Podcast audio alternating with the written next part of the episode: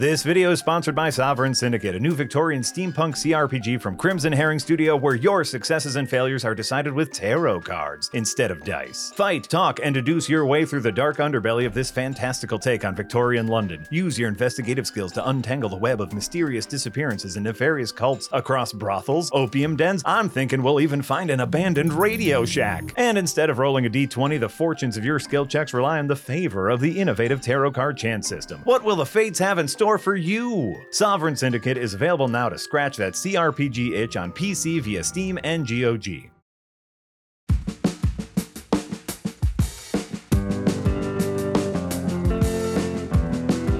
Oh, hello everyone. Welcome to Second Wind's Firelink Podcast, episode number 6 for Wednesday, January 17th, 2024.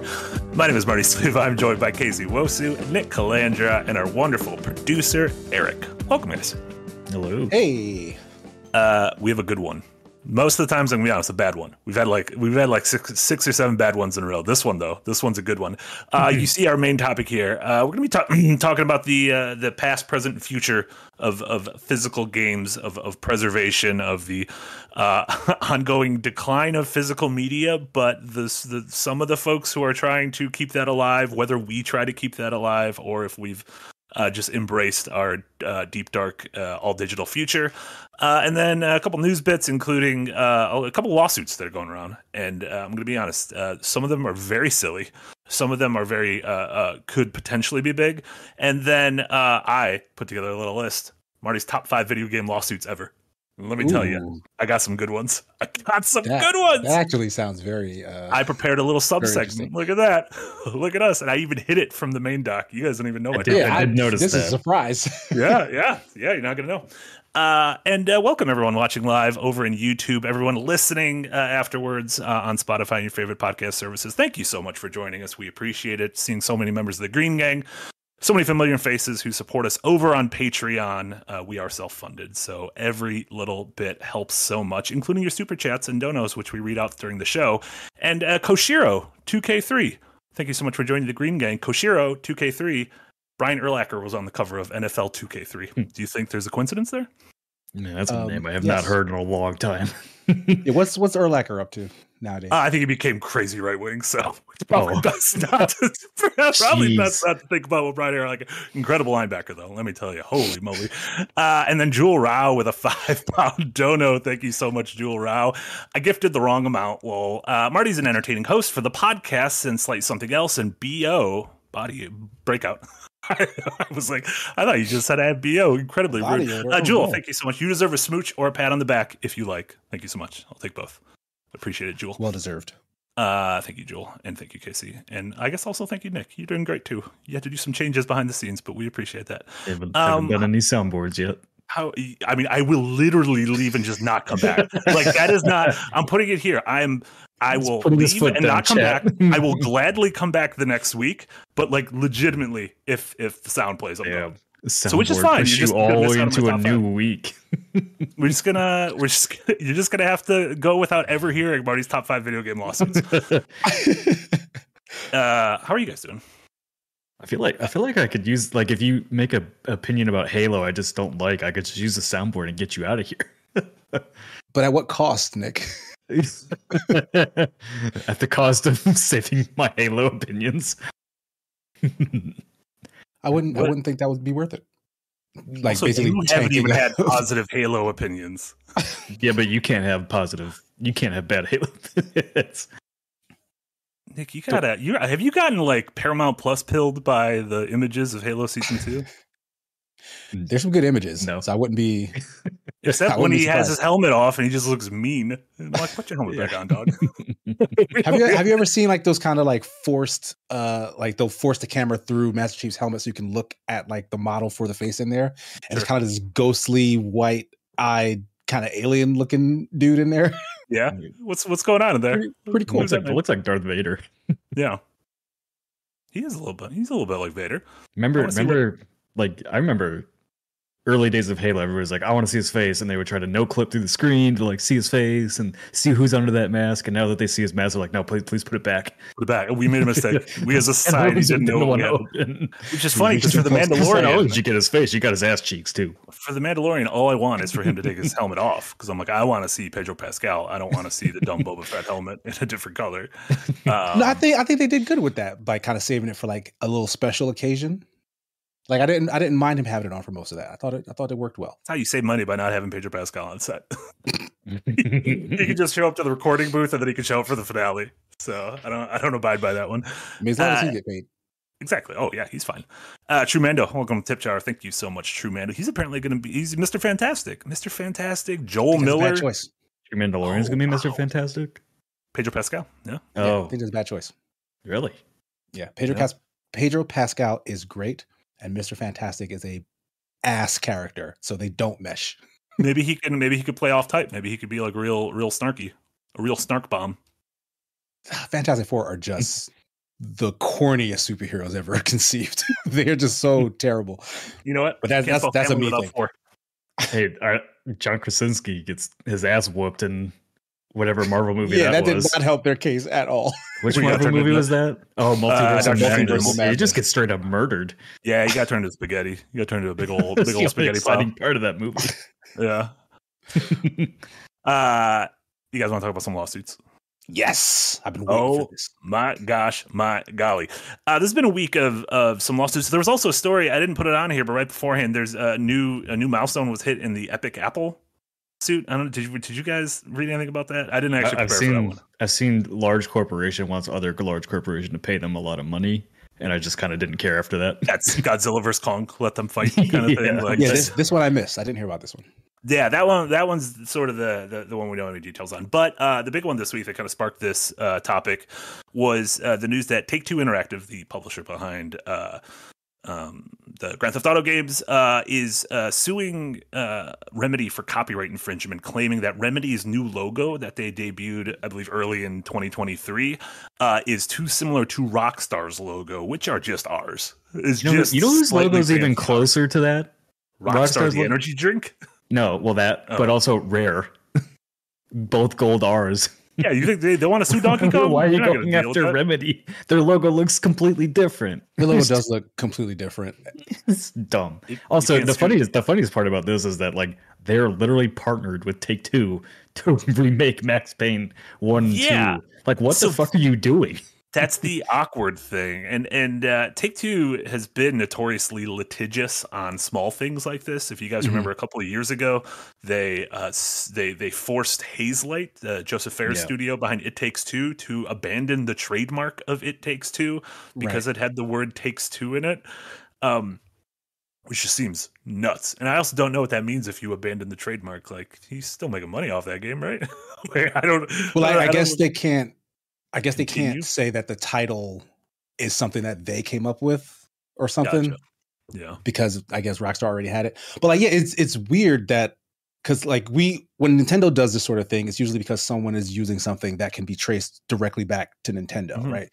But Take-Two is doing this because it's stuff that could maybe possibly remind you of them. And like, that seems so nebulous. Like, is that a thing that has happened? Or is that a thing that causes a company damage if it does happen? Like, if I mistake this logo for that logo, like, is that actionable, really?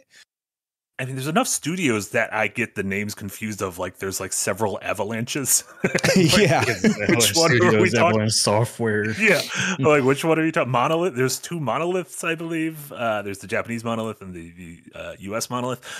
So there's not enough trouble there. And it's just, it again, like Nick said, though, it's ultra strange that they are literally partnering. Like, the Max Payne franchise is Rockstar and Remedy. Like, that's who made that franchise, and Remedy is going back and partnering with them to remake one. It's just very strange. Like, I imagine like none of the actual creative, this isn't like a thing where there's like beef between the studios. It's probably just like the Take-Two lawyers are probably on like a different plane of existence. Here's my hot take on this. I don't like Remedy's new logo at all. They should just switch back to the old one. So, you know, if this forces, I think the old one is also bad. I think so too. I think they could have done better. I can understand what it is. Remedy has one R in it. What is this? It's also funny because it's like, yeah, their logo is like a couple R's in a row. Because remedy? It's a remedy. It's the start of their new rap song. Lady Gaga's coming after them next. It's I do agree. Oh, I kind of want to do this. I can't think of it on the fly. I want to think of like the best and worst company logos. Like, is there like a I like that. I mean, I like simplicity in my logos. I like cleanliness and simplicity. Not cleanliness as in like the logo washing its asshole, but like make sure you wash every bend of the letters. That's where all the dirt and sweat. I don't know if we have room on those because a lot of people look at our logo and see a chicken and not a phoenix. So we embrace the chicken though. Yeah. Listen, I did like our old Breakout logo, so I did 100 episodes of that show. So you just eventually you just learn to deal with it. You just stop caring. So a couple of the other sort of litigious things going on this week. One is the potential, which Pal World releases tomorrow, I guess, to everyone in early access on PC, on Game Pass, on Xbox, and all that jazz. Pal World is the Pokemon-like game that is ostensibly Pokemon with guns, which is how it's been dubbed before it came out. We did a 2-hour stream the other day with Frost. It is much more of a crafting game with a little sprinkle of Pokemon, but it also has that little sprinkle of Pokemon is the exact flavor of Pokemon where you're like, that sheep, I know that sheep because I caught him in Pokemon. Like, that's Wooloo. That's a real Pokemon. Yeah, that big electric guy looks just like the big electric thing that is like the first one, like Pokemon Buzz, and it's so there's when we were on the stream yesterday, there was an immediate everyone was saying, it's like Nintendo's going to sue them. Nintendo, who is notoriously litigious and notoriously goes after anyone who's trying to hold a tournament with their games or trying to like mod games that are 30 years old. So do you see like Nintendo going after this, or do you think Pal World's going to be fine because it's cribbing from enough things to where it's different? Here's what I want somebody to do. Maybe we do it. Put the creatures in this game side by side with Pokemon Coliseum and see if you can notice a difference, because that's the only Pokemon game I can think of that's like full 3D. I mean, obviously the new Pokemon games are 3D too, but like that, these creature designs look very simple. Every time I see this, I'm reminded of like a little bit more fancy designs of Coliseum. This is just a GameCube game. That's what you're saying. Yeah. It's just a big open world GameCube game. If this was more like a GameCube game, I'd be excited, but I'm going to be honest. 2 hours watching Frost play that game, and my takeaway was, I don't want to play this. Yep, that was me too. Yeah, I was a little upset to see the amount of like crafting in it. But I also didn't see any or most of the stuff that was in the trailer that looked fun that I wanted to do in it until he did like that one boss fight, which I actually thought looked pretty fun. So like, I'm still a little intrigued. I might still jump into it and give it more than 2 hours and see if it kind of gets good. But in terms of the Game Pass, so easy. Yeah, right. I'm waiting for the Game Pass drop.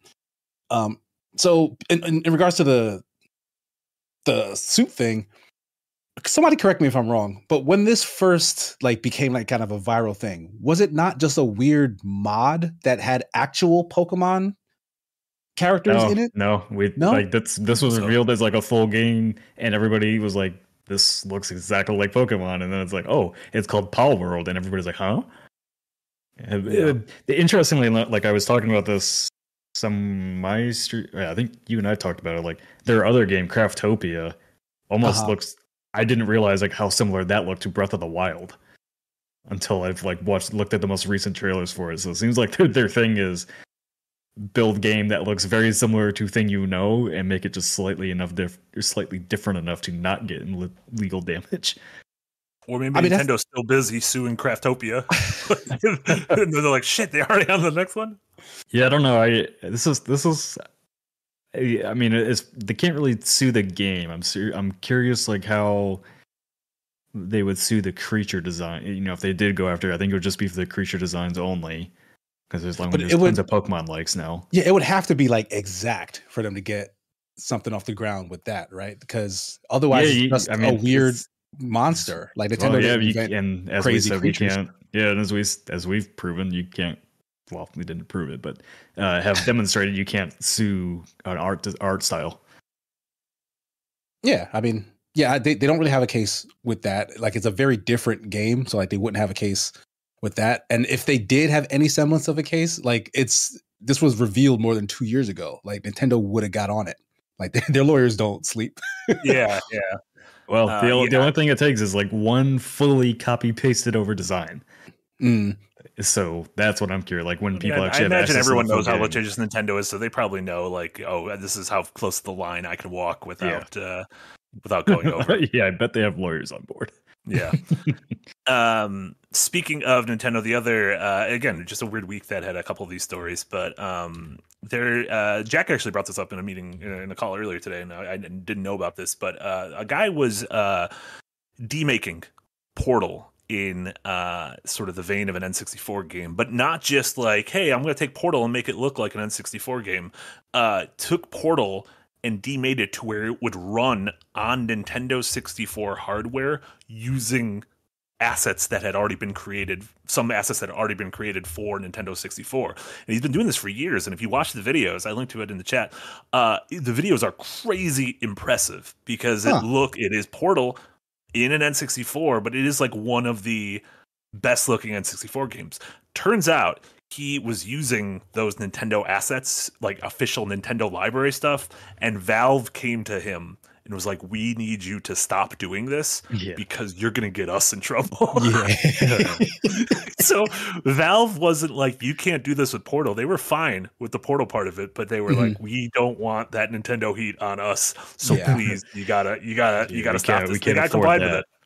Yeah, the guy complied with it. Like if he had just, again, not used like the actual copywritten assets that Nintendo had, I think he would have been fine. But when people found out about that, it was like, well, we can't be doing that, which kind of sucks. Yeah. It's like Nintendo's not doing anything with this. I mean, what are they doing with? They're releasing one N64 online game every 6 months. It'll be like, here's 1080 snowboarding. I'm like, fuck off, Nintendo. I don't know why. 1080 99. Somebody just mentioned in chat, but like Dolphin tried to release on Steam as like a package that you could just download directly from Steam, and they very quickly had to get rid of that from Steam too, because Nintendo was like, "Hey, understand? Yeah, no, this emulator, I'm using it for others. No, you're not using it for that. You're using it for Mario Sunshine. I know what you're stealing. I know everything you're stealing. Yeah. What do you like when you see a company like Nintendo that is like real, like not gun shy at all, and has a real itchy trigger finger when it comes to these kinds of things? Like, what do you think? Does that anger you? Do you think like the company's in its right to sort of protect its IP? Like, is there any bearing on this and the like AI art conversation? Like, is there any link there? It's a slippery slope. I mean, like we deal with it all the time in what we do with content creation, where people like, try to imitate Yahtzee, right? And like, we got to take those down every once in a while, unless we, say like this is okay or whatever. But I think it's I don't know. I like the logo thing is stupid. I think that's stupid. But in general, like I as much as like Nintendo annoys everybody with their protection, like you can't copy their shit, and like you're not going to get away with it, kind of thing. And like content creators, for the most part, also wish we had more protections of people like just lifting our content and using it for their videos, like that. That remember that community like what 3 years ago I got into it with the Doctor Who community, that crazy kid on Twitter, YouTube, that basically like took Darren's article, read it word for word, commentate on it all. He's like, I'm not plagiarizing, you're an asshole. And I'm like, you plagiarized our content, I'm coming after you. Like, yeah, the like Nintendo in particular, like people do test them, like they will break the law by just straight up using Nintendo stuff, or like they'll make actual Pokemon games and call it Pokemon Acid or something, right? And like it's because they're trying to piggyback off of the brand recognition, and like you just can't do that. And either they don't understand that, or like they don't care. But either way, Nintendo's gonna come for that ass when you try that sort of nonsense. But like in other cases, they very much just overreach. And like I don't know why. Like, I guess maybe lawyers in general, especially for big companies like that, they kind of have to justify their position. So, like, if you go too long where they're just not doing anything, maybe they start getting laid off or fired. So, like, they just are always on the hunt for stuff to be litigious about when you're that big. So, like, yeah, it's like, okay, so this is a good use of protecting your copyright, or like a sensible use of protecting your copyright at the very least. And then these other ones are just like, we got to justify our paychecks. So like they just stir up shit for no reason. And I know some people in chat are talking about like, you know, games that aren't accessible anymore. And like that's a different conversation, I think, than actually using the assets of something that exists to create something that is supposedly your own. Because yeah, I mean that's the whole dumb thing about AI art right now is like that guy I called out the other day was like, I made a movie using AI art, and I'm like, you didn't make anything. You didn't. And then people were like, well, he edited it together, so that's just as creative as anything you guys do. And I'm like, no, sorry. Like, I don't know. It's hard. Like, you know, like the anti, obviously, like now I didn't used to be like full anti-corporate after working in corporate for 5 years. Now I'm definitely anti-corporate, but I don't know. I just, yeah, I can't really be mad at Nintendo for protecting their properties in the way that they do. Yeah, like I said, like there are instances where they kind of need to do that because people do push the envelope. Yeah. I mean, I am glad that there's a certain, and granted, I don't think fan translations are illegal. At least I've never heard of a fan translation being taken down. But like Mother 3 famously has the fan translation by the Earthbound community and Clyde Mandolin. That is the only way anyone who doesn't speak Japanese was able to actually experience that game, myself included. And you had to download a ROM of that game because that's how you connected to it. And that game was never available in. Like, was that something Nintendo actively tried to like put a stop to? Like, did they fight against that? They didn't, as far as I know. No, and that's the thing is I've never heard of. I think maybe translations just aren't like lawsuitable, because you aren't all you are doing is like selling like text files and stuff, which is there's this other translator, this current translator named Hilltop, who has a Patreon, who I think I've talked about this before, but he just translates old like PS1 and PS2 games that never got put in English, like an old Square Enix game called Racing Lagoon, a game called Dr. Slump, which is based on like the Akira Toriyama manga. He did Boku no Natsu Yasuma lately, and then he just announced a new one. He's doing like another PS2 RPG that never came to the States. So it's just cool that, and he has a Patreon, so he's making money off this. But it's like really, so you get in that gray area. That is where you get in that gray area, yeah. But like, well, I also mean, like if he's just doing the translation and then someone else is putting it in their modded game, then like he's not doing anything, right? That's the emulator thing where like an emulator isn't illegal. Yeah, but that's the gray area where like he is profiting off of the work that he's doing for something that he doesn't own.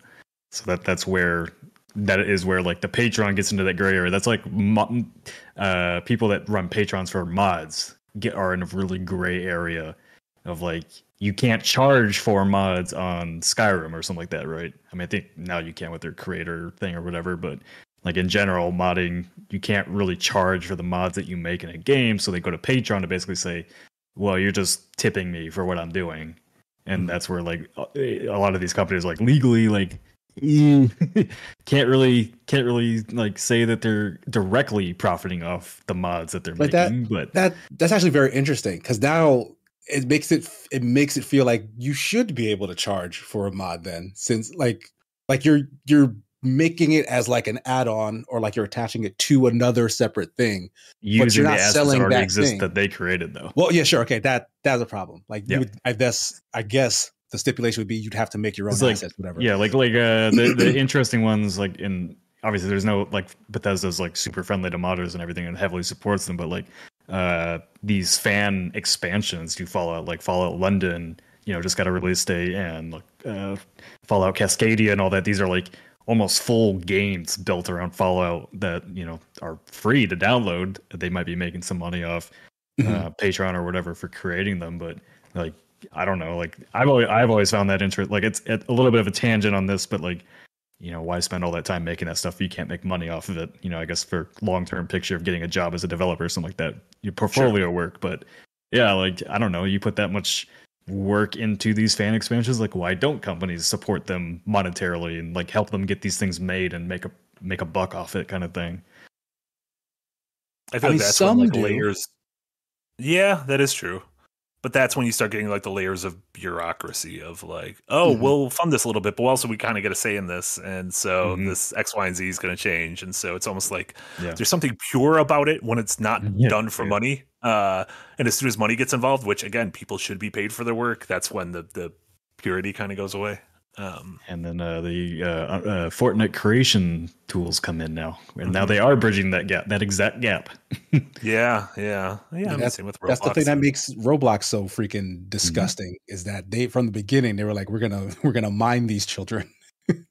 And that's, but now, you know how much worse that's gonna get. Like that's where Lethal Company came from. That guy was a robot, like a Roblox community dev, and then he made Lethal Company and fucking made dozens of millions of dollars last, $50 million in a few months last year. So, I mean, I like the idea of it being a way to teach kids game design. Like that was always like kind of the coolest thing of that sort of creation tool set. But like very early on, like it was used for the purposes of trying to like game the system. Like we're going to make shitty microtransaction filled, weird, like crypto mining experiences. And like kids and adults fully took advantage of that sort of thing, and that just made it real nasty. Like I like the fact that someone left it in order to like make his money. Like, all right, this taught me something, and I'm gonna just take it and put it with my own assets into a different thing. So yeah, that's kind of a success story. I get it. Yeah, to kind of get out of that ecosystem, but yeah. Trumando, welcome to Tip Jar. Dead Forge as well, welcome to Tip Jar. And Jewel Rao, thank you so much for the €2 donos. €2 for the excellent Divinity 2 documentary, Nick. Hey. Yeah. Look at that. Old school. Only 90s kids remember your Divinity 2. Actually, my documentaries are spread across 3 channels. They're everywhere. Yeah, just like our I just don't own any of them anymore. I just don't own any of them. Every Devil May Cry game on a different channel. I hate that I don't own my documentaries. Before we go to, you can own them if they're on physical. But before we get there, before we get to the future of physical media, can I give you guys my top 5 video game lawsuits of all time? Yes. I don't have any OLIs. No outside looking in. Can I guess? I think I can guess number one. You can probably guess number one. But I don't want to ruin it in case no one else. Okay. So we'll just lock in mentally. Write it down. I'm right. Locking what you think number 1 is. Number 5, a man named Uri Geller versus Nintendo. This isn't the first time. This isn't the last time we're going to see Nintendo on this list. Uri Geller, who was an illusionist who specialized in telepathy, psychokinesis, and spoon bending, sued Nintendo and the Pokemon Company over the Pokemon Kadabra. Oh, no. I remember this because he is a psychic. His whole thing is the bent spoon. Yeah. But also in Japan, his name is Younger, which is just this man's name. So they clearly did name him after this man and take his spoon bending things. And he was kind of famous. He was like TV famous. He like Michael Jackson was the best man at his wedding, which isn't, that's whatever. But that's how famous he was. That Michael Jackson was the best man at his wedding. He's a big magician fan, I guess. That tracks for Michael Jackson, honestly. So after this, Nintendo, they were like, all right, we're just not going to have a Kadabra card anymore. They removed the card specifically from the trading card game until 2020. And then he said, you know what? I have grandkids right now, and they keep bugging me about it. I see it as an honor. You could just do it again. So the power of future generations. They were like, Grandpa, every time we go to school, kids make fun of us because you took Kadabra away from them. So that one, a nice little happy ending. Another pretty funny ending. Number 4, The Romantics versus Activision. The Romantics, a band. You might not know their name. One hit wonder. What I Like About You. Everyone knows the song, What I Like About You. Yeah. Yeah. Activision came to them for Guitar Hero Encore. They said, can we have your song in Guitar Hero Encore? And they said, yeah, it needs to be a cover version. And Activision were like, totally. We have some of our songs are covers. That's totally fine. We could do that. Game comes out. The Romantics are like, you used our version. And Activision was like, no, we didn't. This is the cover band. This is them playing the music. And they said, this sounds too much like us. Yeah. You need to pay us money. And Activision was like, that's what a cover band did their job. If they sound like you, that is like literally what they were supposed to do. And Activision won. Yeah. I mean, all they had to do was prove that this band did the recording, right? Yeah, they were just like, they sound like you because they did a good job. Also, your song's famous because it's catchy. It's not famous because it's like, I can't believe anyone was able to play those notes of What I Like About You. Did they not know what a cover band was when they told them put a cover band in the game? I do like your cover's too real. Like, you made a shadow band that's just us. They'd go to a bar and be like, are we up there? Yeah. Is this happening? Is that us? No, sir. You are literally sitting down right now. That is not you. That's not how the world works. That's not how the world works. Number three, video game lawsuit of all time: Tim Langdell versus Edge. Tim Langdell, the magazine. He's a little shit man. I don't like this man. I only found out about him today, but I don't like him. He started a game studio that just churned out shovelware named Edge, and he became a copyright squatter for the word Edge. There was a mobile game in 2009 that came out, a puzzle game. People loved it, called Edge. He sued them. They took it off the store. This game had to be removed from the store. He is credited as the reason Soul Calibur in Japan originally was called, Soul Edge. Yeah. He is credited as the reason when Namco went to bring that to the States, that he was like, you can't. And then they had to change it to Soul Blade, which eventually became Soul Calibur. He tried to do it one more time. He tried to do it to EA and Mirror's Edge, and that did not work because EA's got a lot of lawyers. That was the last, according to what I read, that was the last time he ever tried to sue anybody. And I'm like, I think they might have killed him. I think Riccatello might have literally killed this man. Sued him, countersued him into oblivion. Rest in piss, Tim Langdell. Number two, Silicon Knights versus Epic. Oh, this was speaking of. Bringing Epic back up. Silicon Knights, who they may have had the quickest fall from grace of like, damn, you made Eternal Darkness. That is a GameCube classic. Oh, man, Kojima is allowing you to remake Metal Gear and Twin Snakes. Like, this is it. And that's a great game. I love that version. And what about Two Human? What do you think about Two Human? Two Human was really terrible. You get it for free on the Xbox store. It's been free forever. Yeah. And I think it might be because of this lawsuit. It is because of this lawsuit. And it's so they used the Epic Game Engine or Unreal Engine to make Two Human, which was a massive bomb, and then they made a game X-Men Destiny, which was also a massive bomb. I believe it was an X-Men fight. I don't know if was it a fighting game or a beat 'em up. I think that was a fighting game. X-Men Destiny. Real shit. And the studio started to go under. Everything was bad.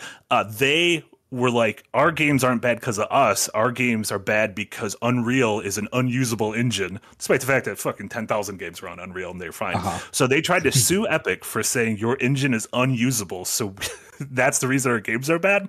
Epic looked into it and were like, hey, your games are built on proprietary source code that you stole from us.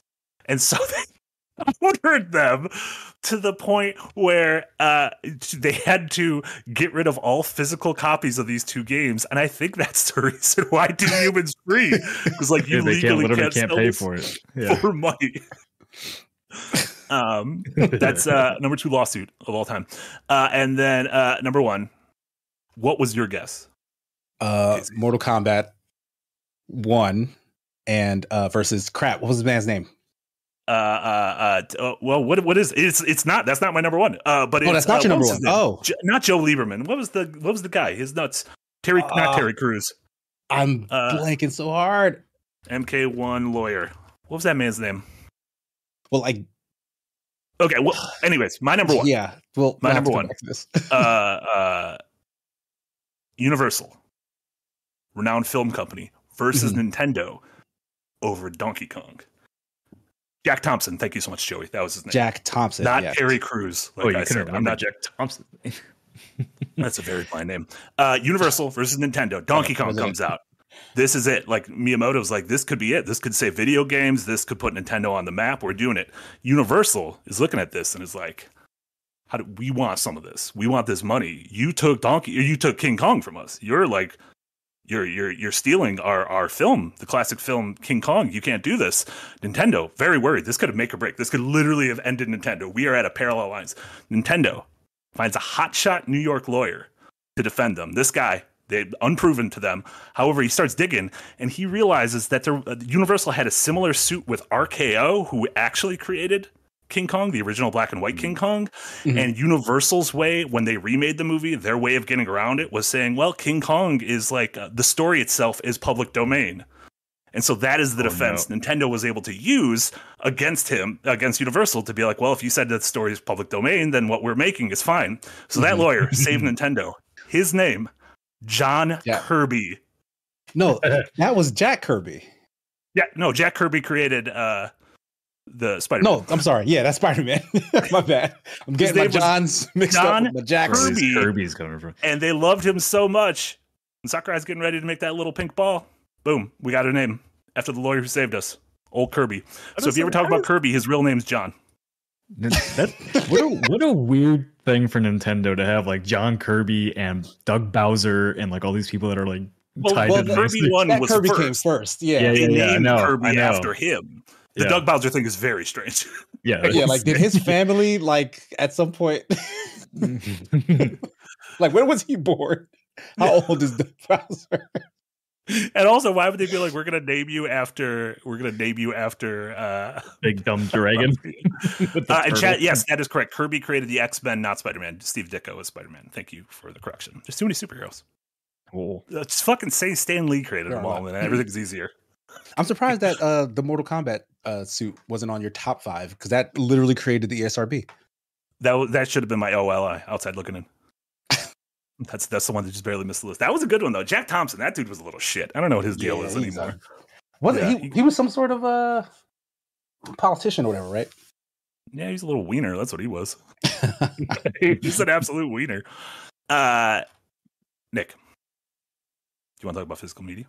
I do. I wonder how many people in chat remember. Well, while Marty's reading out those super chats, I wonder how many people in chat even know what game is in the cover of this podcast. Yeah, let's take a. You know who people on this podcast did it. I thought the one guy on the left had a little goatee, but it was a shadow, and I was like, "Why does he got a little goatee?" Ridiculous.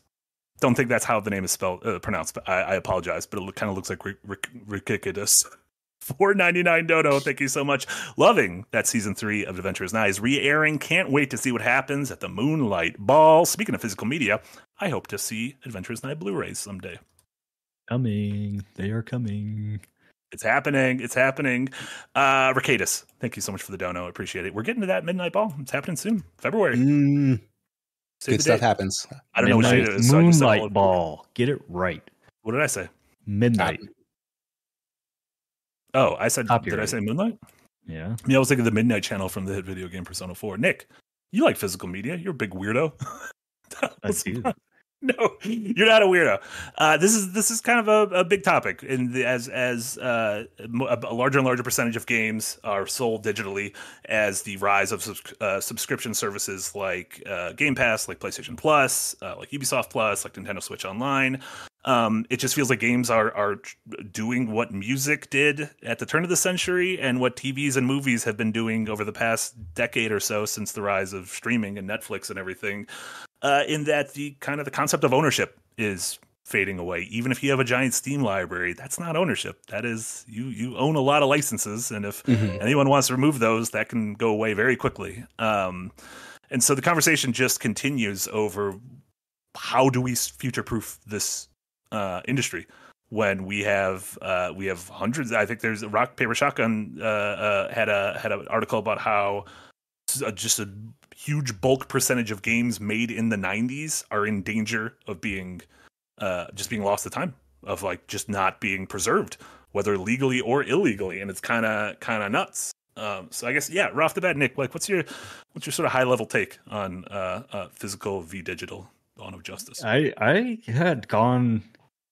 almost 100% digital until about 3 years ago, because, you know, when you go to college, you don't want to lug around, you know, 100 boxes of video games all the time. And when I was moving and all that, you know, going to apartment to apartment, moving states, whatever, I just didn't want to have all that baggage with me. And like I collected games growing up, and like I think I talked about last week, I would, you know, collect a huge mass of Xbox games, sell them, get my PS3s, collect those, get my next console kind of thing.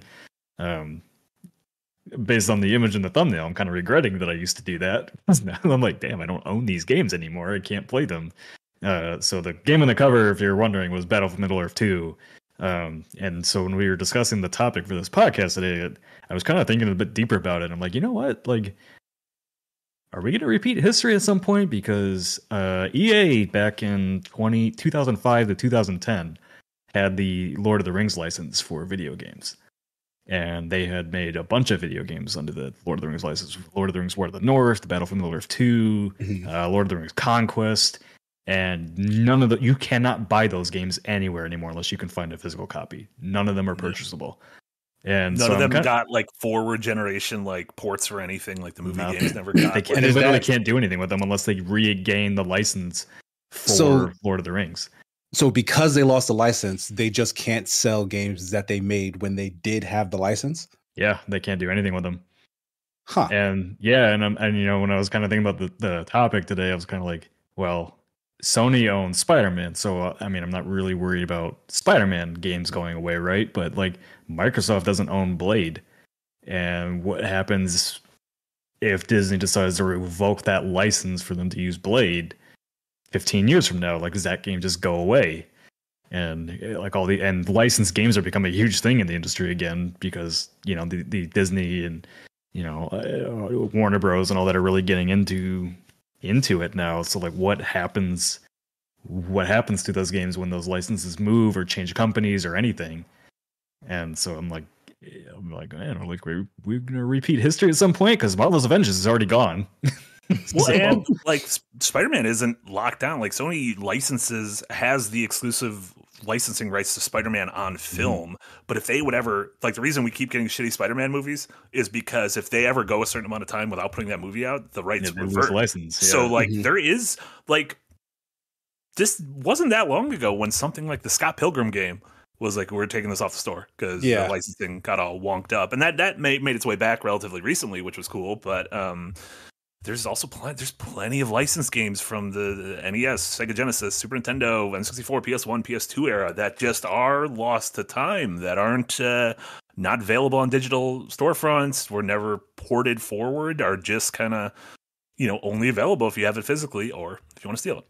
Yeah, and that's like, obviously we haven't seen, you know, the legal documents behind these things. I wonder if like maybe, you know, stuff like Lord of the Rings games are taken into account, that like if we move the license, like you can continue selling the game, you just have to pay us the royalties or whatever that looks like. But you know, EA or Sony or whoever could say, no, we don't want to do that. It's not worth our time anymore to produce that game.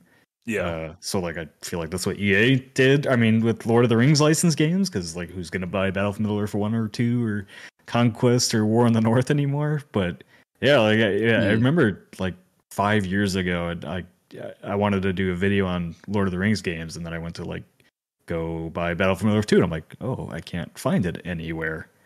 And you can't. And then I was like, oh, you can't buy it. I was like, oh, well, I want to play War in the North because I never finished it. Nope, can't buy that. Can't buy Conquest. Like, weirdly enough, like the Star Wars Battlefront games like never fell into that trap.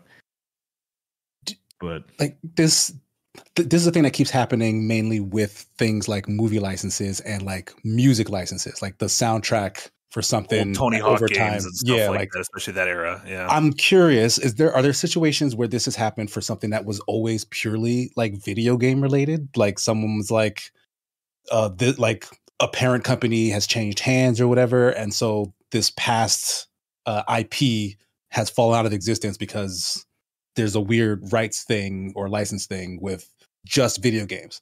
Yeah, with the consolidation of publishers and developers, there are games where it's just like, oh, the publisher doesn't exist, the developer doesn't exist. Like, who owns this? Like, No One Lives Forever is a game that's in this weird like limbo. Right, yeah, it's like, who owns this thing? The one that always makes me laugh a little bit is like when everybody's surprised that car games get delisted, and like. Car licensing. Car licenses go away. Well. Yeah. Like, and it's like, yeah, every single car game you have eventually will be delisted because of licensing.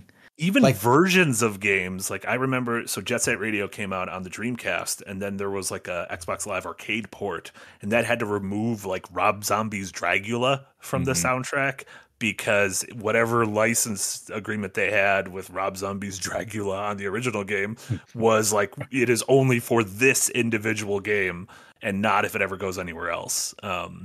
Like weird things like that. So yeah, especially like that era. No, I'm gonna say part of that feels like kind of like they're making it up as they go along. Like they're not thinking of the future or whatever. They're like, they're making a contract that somehow benefits one side over the other because one side is more desperate than the other. But then like years and years down the road, you get to this point where it's like, oh, this just doesn't make any sense anymore for anyone. Like, no one wins with the way this has been drafted. Yeah, it's such a young medium that no one's thinking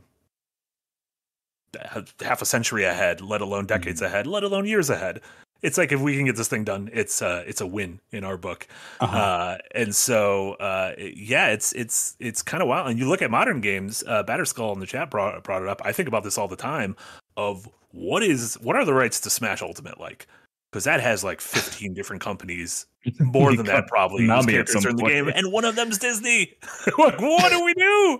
Like, how?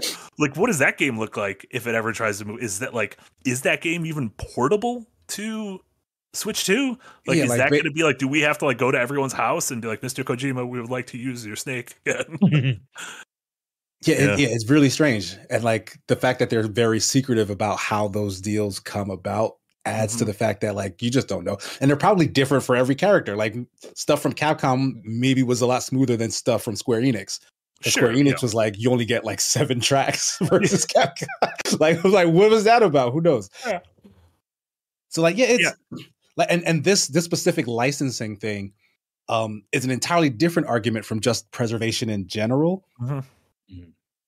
Because and like digital media versus physical media in general, because like on the whole, like I'm kind of pro digital. Like I'm of the mindset that like unless you're like a specific collector type and like you want it because, you know, you're filling out a collection or you're like, you know, trading to other collectors or whatever. If you just want to play the games, it doesn't really make sense to hoard a huge mass of library. Even if you're the world's biggest gamer, like digital makes more sense for you to actually be able to just play the stuff you want and like live a regular life. And like, if like 30 years from now, 40 years from now, like you're not going to want to go back and play whatever that thing is that you bought and are like, well, I own it, so I have the right to play. Like, sure, maybe you do, but you don't actually care. You're just mad that someone's telling you that they're going to take it away from you. Yeah, I mean, I think there is the very, very small group that will want to do that. Like the people who have a massive movie collection and like, tonight I'm bringing Truffaut out. They always say that. Sure, but that's what I mean. Like, yeah, those are people who are like, I'm about this life. Like, I'm collecting these things because like this is my thing. But like, for like the great majority of us are like, we just want to play video games. They're like me, who like has dedicated the majority of my life to video games. I don't need all the like. I had to rebuy Mirror's Edge because I got the hankering to play it at one point in my life when I didn't have it because I had sold it forever ago. But eventually I just bought it digitally. And that's how I play that game when I want to go back to it. Like, you had to go to Tim Langdell's house and ask him if you could buy Mirror's Edge. Nick, why do you buy the physical stuff still? Mostly just so that I have access to it now, I guess. Like, I these live service games, I honestly just buy physical just so that I have them preserved, because I know like at some point they're probably going away. You know, like when is Destiny 1 going to get delisted? You know, when nobody's playing it anymore? Are the servers even on for that game? I don't know. I was about to say, but having it preserved is different than like you might have it on your shelf, but can you play this thing? That's the other thing. I mean, it's gotten more and more complicated as, you know, these games, like to even play the physical version of these games, you have to download them. So, how few games that the disc you get are the actual finished game, whether it be because of DLC or whether it be because of never anywhere you have day one patches every game and now. So like even if you own these things, like you don't necessarily own the finished game. And then like you said, the idea that these servers can go away and just something like and just cease to exist, something that was tens of thousands, hundreds of thousands of man hours put into something just ceasing to exist. So. That's you know, when we were putting this topic together this morning, I found that website. I don't remember what it's called. If you have the notes up, delisted games. It's a website called delistedgames.com, and let me tell you, that was a very depressing website to scroll through. Yeah. And like a lot of those games, like I didn't realize were actually completely gone. Like I didn't realize they're getting ready. I think they're getting ready to completely delist like Second Extinction, which is that dinosaur shooting game from Avalanche. Did it ever like actually come out? Like it was in like the early access thing on Xbox for a while. Yeah, I don't think it finished early access. Like they canceled it, and now it's just going to get delisted completely, I believe. But yeah, like if you go look at that website, there's probably a lot of games on there that you didn't even realize are gone and you can't even touch anymore. And I'm like, whoa. And like, it's a bummer. But again, one of them we covered in the indie showcase. It was on their Quantum League, that time. Oh, right. Shooter. Yeah, I reviewed that. Fell on its face, and we kind of knew that. But I mean, it's completely gone. Can't even play it anymore. Who knows what happened to it? So like, I don't know. These companies have the source files to it, so there's a way to preserve that stuff. But I don't know. It just Friday the 13th game is completely gone because whoever the rights thing, thing behind that one. The Friday the 13th movie is notoriously, I believe there are two parties who are constantly arguing over who has the rights to it. That's why we've weirdly not had a Friday the 13th movie in like 15 years, because they can't get their shit together just this anymore. Which I believe actually just was resolved a few months ago. Yeah, I think maybe. Don't focus so much on the title of this podcast, because we didn't really know how to title it in a way that would make sense for this. But I think the more interesting top kind of question is like, why don't these companies put the money in to preserve their libraries and their games? And like, even if it's like going to download a ROM of, Battle for Middle-earth 2, like it can't cost that much to host that file up and just say like, all right, like nobody's going to buy this anymore. Just go ahead and access it, unless you're Nintendo and continues to charge $50 for a Wii U game that came out 12 years ago, Donkey Kong Tropical Freeze. The reason is the same reason why everything happens. Yeah, like corporate money. It doesn't make money to put money aside to preserve the stuff. It does make money to check it out as fast as possible. Yeah. Like if it was just our auteurs and artists doing this, I'm sure there'd be a way they'd be like, all right, look at my wall of all the things I've created. Sure. I get the money. I get the money side of it. It's just more of like, no, it's terrible. Like it's not a good thing, but that's even what if you have all these subscription services exist now, and maybe you don't want them to be on your front page, and maybe you just add an extra $5 to access our historical content or something like that. That kind of thing. There's a way to make money on these old games that people would probably happily pay for just to have access to them when they want to have access to them. Because Marty, you brought up like kind of hoarding, or Kate, one of you brought up like kind of hoarding, physical media that you're never going to touch again. Uh-huh. Yeah, I completely get that. Like collecting all these movies, and I probably don't even watch, a tenth of them. So I've slowed down on that because I'm like, I got tricked into buying physical media, and then everybody's freaking out because Best Buy is no longer selling physical media, and everybody's like, oh, it's a death of physical media. It's like, no, it's just a death of Best Buy. Nobody goes to Best Buy anymore because Amazon makes bank off of physical media. They're always sold out of like the biggest new movies, but like in all. Like, not to get morbid and not to be like too counter to the argument, whatever, but like, even if you are a collector of the stuff and it means a lot to you, when you die, what happens to that stuff? Like, do your kids get it? Do they give a damn? Like, it either gets sold off or sent to a landfill. Like this sort of like, I love art. Like, I love video games, movies, TV, and whatnot. But like, the experience is the experience. Like, the actual physical thing that contains it, like the disc, the vinyl, like whatever it's printed on, like it's really not that important. And I get the idea of like, I paid for a physical thing, that physical thing belongs to me. But Frost had a cold take, a very recent one, that was literally about that. The fact that like, even back in the day when you bought like a cartridge or whatever, it was still just the license. It's just the license was tied to a physical thing because that's how it worked. Yeah. Like, you still didn't own the game in the way you think you own the game. Like, it's fully impractical for someone to come to your house and come take the thing when they decide that, no, you don't get to play it anymore. That's just not a thing that happened. Yeah. So like, it's the same as it always was. It's just this idea. And like, and this comes back to that quote that everyone was kind of really ruffled by from the Ubi exec. And like, the quote itself was actually kind of taken out of context. And I don't want to sound like a shill. Yes, I do work for Ubisoft. No, I agree with you that I was taken out of context. But like, yeah, the quote was taken out of context. He was saying that people need to get used to the idea of digital in order for digital subscription services to like take off and be like the new normal, which is just true. Because we all have hangups about that exact thing of like giving up our physical media. I had this with music more so than video games. Like, I used to collect tons and tons of CDs, And like I had like the little case, and like I would burn new CDs for, like, off the internet illegally, or whatever, and like write mixes and whatnot. Mm-hmm. I had tons of CDs. Yeah, and then when everything started moving to digital, like I would literally burn my collection onto my computer. But then that just came super impractical when you can just download the thing or subscribe to a service and just get literally all the music. Like, it just makes more sense that way. And like I haven't looked back. Yeah, I mean, I'm mostly in that same boat. But, you know, I don't know. It's like an interesting thing to think about, because like books, right? Like if you couldn't access a book anymore, like 1984, just because of some stupid license deal, when like people, the world would go nuts because you can't access a book, you know? And like we've seen to treat games and movies differently just because they are digital and not, you know, written down.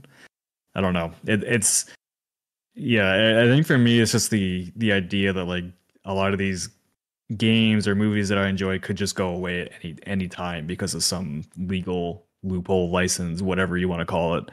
I think that tends to bother me.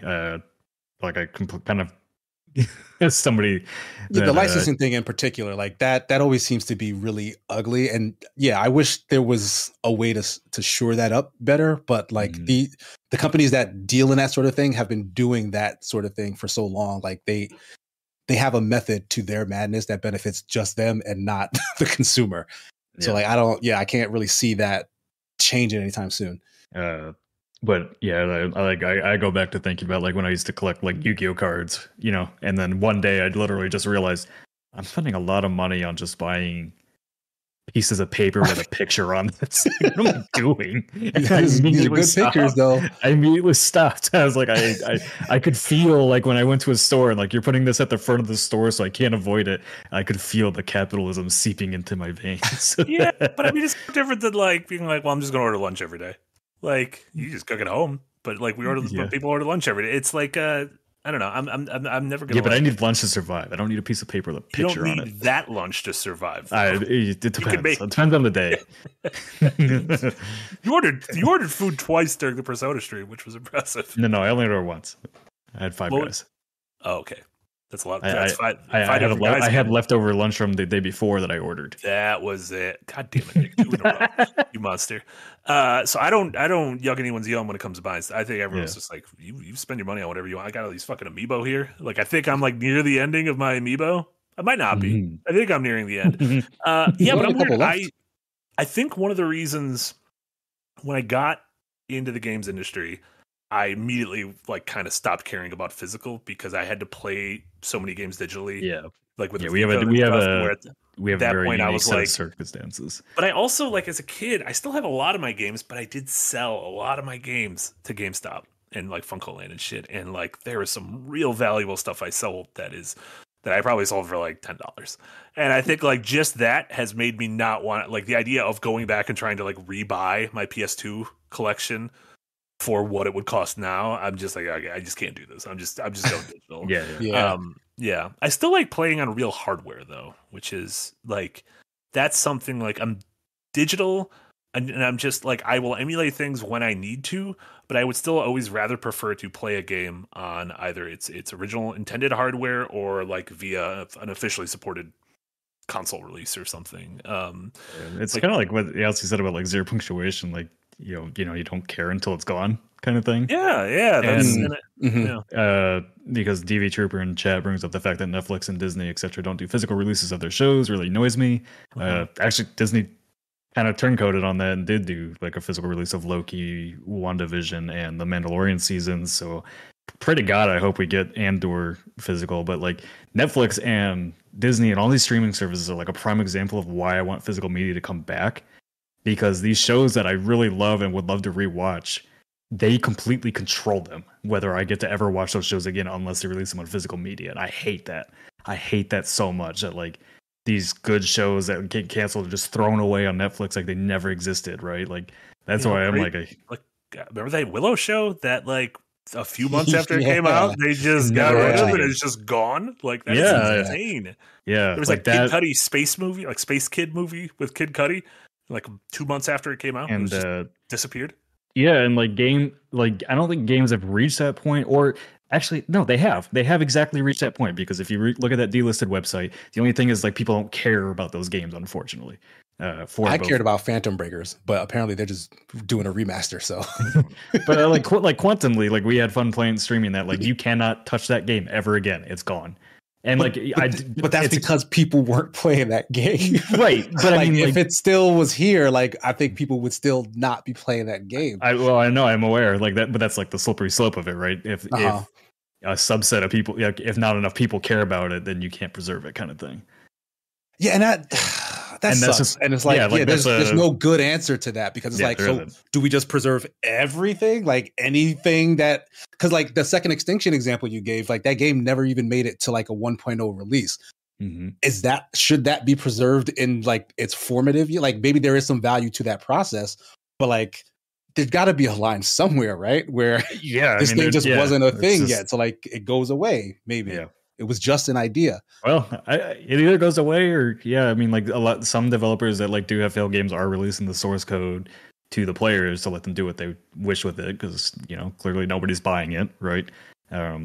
Deep Rock Galactic did a really interesting thing. Like people wanted to access the original version of that game, not the updated version, like the original 1.0 release. And so like if you go into the properties, like you can go into the betas of that game and play the original release if you want.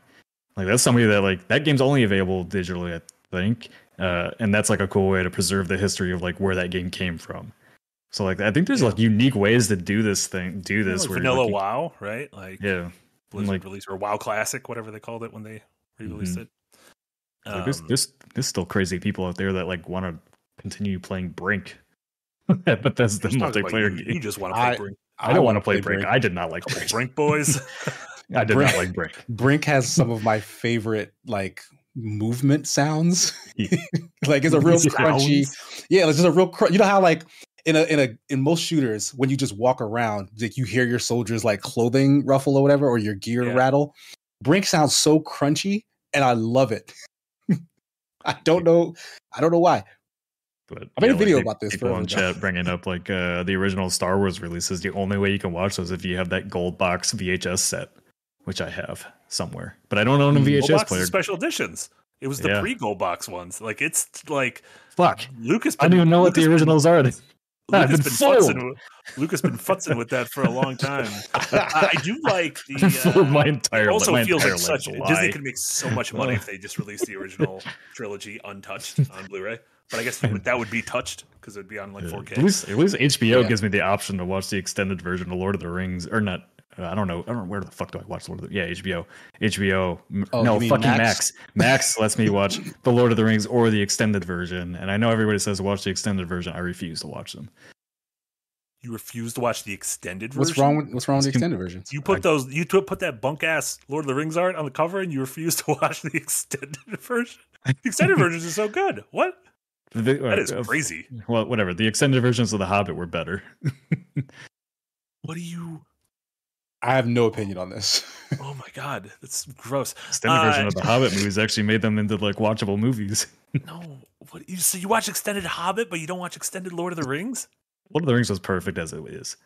Oh, God, that is like... I don't want to sully it by an extended version. That is absolutely deviant behavior. I am someone who still... I like when... companies, either the publishers and developers, if they're still around, or companies like your Limited Run, your Digital Eclipse, go back into the past and like actually give a shit when they're porting a game forward, bringing sort of forgotten gems, bringing like the Klonoa, like Bandai Namco bringing the Klonoa games back. They're bringing the Tomba games back. They're bringing the Gex games back.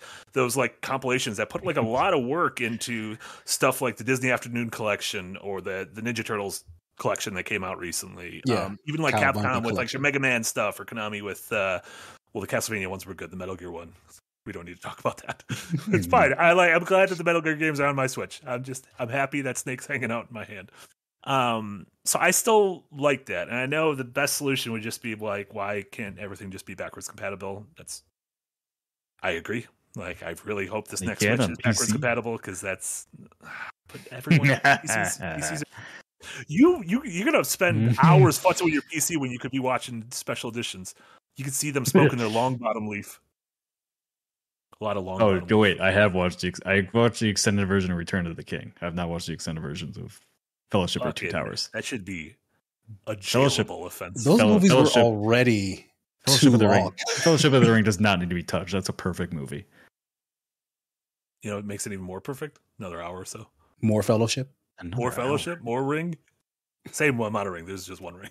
That's what the whole thing's about. Also, Alan Wake 2 recently is a weird example of a game that just didn't get a physical release, right? Yeah. Which is weird.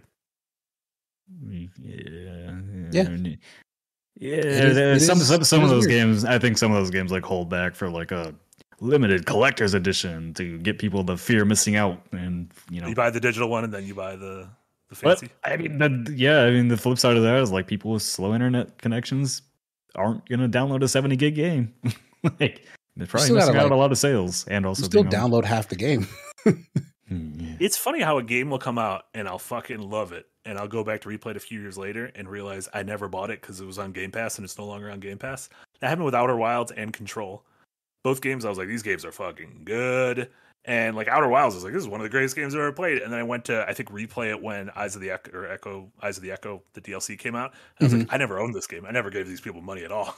Like I need to rectify that. I need to buy this game as like an apology. I think I was the same way with like Spiritfarer, where I was like, ooh, I never bought this game. This is just on Game Pass. You're making an argument for Game Pass, because that's how a lot of people try games. And then when they do realize, oh, this is going away, like it's not mine forever, then they buy it. But it's still not yours forever. No. You just own the license. I thought PT was mine forever. And then can't take my disc away from me unless it's Drive Club, and then I can't access it online anymore. Eric threw a really good point on this conversation in our chat, basically talking about like bit rot. Like physical media can go bad if you give it long enough time. But I'll be dead before it goes bad. And that's what I'm talking about. We're all going to be dead eventually. None of this physical media hoarding shit actually matters. If you really want to think about it, like the pharaohs on a mound of his steel cases. You will bury me. My steel cases will become my tombstone. Exactly. Just build it out of the cases. Yeah, I didn't buy a single physical game last year. Disney is on my tombstone. They got capitalism. Just ended up killing me. Yeah, I bought some Dreamcast games. Those are the only games I bought last year. Dreamcast? Games. Do you have a working Dreamcast? I have one in the mail. It's coming. Okay. Oh my. Mike, though. Got a Dreamcast coming. I'm excited. Because I keep thinking about buying that $700 retro tink. I'm not going to. I want to preface. It needs to be fully understood. I'm not going to buy the $700 retro tink. That's how I feel about that Odyssey Arc monitor. See, everyone has that one thing. The one that got away. Bear Bomb says you can't take digital games when you die either. Yeah, you can. I could just change my password before I die and take it to my grave. Listen, guys, I'm not saying that digital is better because it somehow lasts longer than the physical ones. I'm saying it's the same raw deal. Like all of the things you love are gonna go away. I'm saying when I die, I don't give a shit. At least my kids don't have to lug a bunch of stuff around. So. Right, exactly. Yeah. Like the stuff you love. No one's going to give a shit about when, you know, your grandkids' generation comes about. Like, you're done. Get over it. Yeah. Gee, you're like Danny DeVito. When you're done, just toss me in the trash.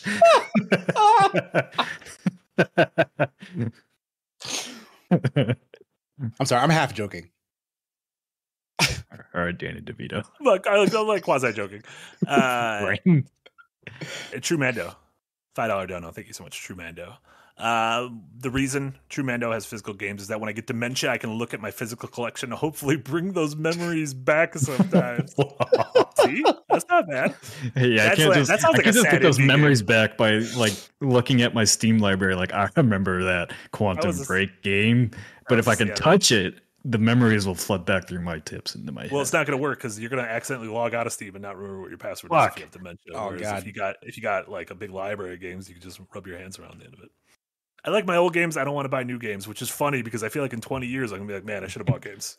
I'm kind of like, I should have bought all those Switch games. What if I just owned a bunch of those Switch games? Like when I actually have money again, I've been contemplating buying a PS3 because I am sick of not being able to replay Infamous one or two, like a like half a PS3's library. Like, library thing? It's in the digital the stream library, but nobody wants to stream this shit. Nobody wants to stream stuff in the PlayStation. I highly recommend. I bought a used PS3 a little while ago, and it's been working great. And I've been playing the games like you're mentioning, the ones that in the digital store is still available for a little while. That's closing down though. So I'm buying a physical copy of the Lair. I need it. I need to own that game.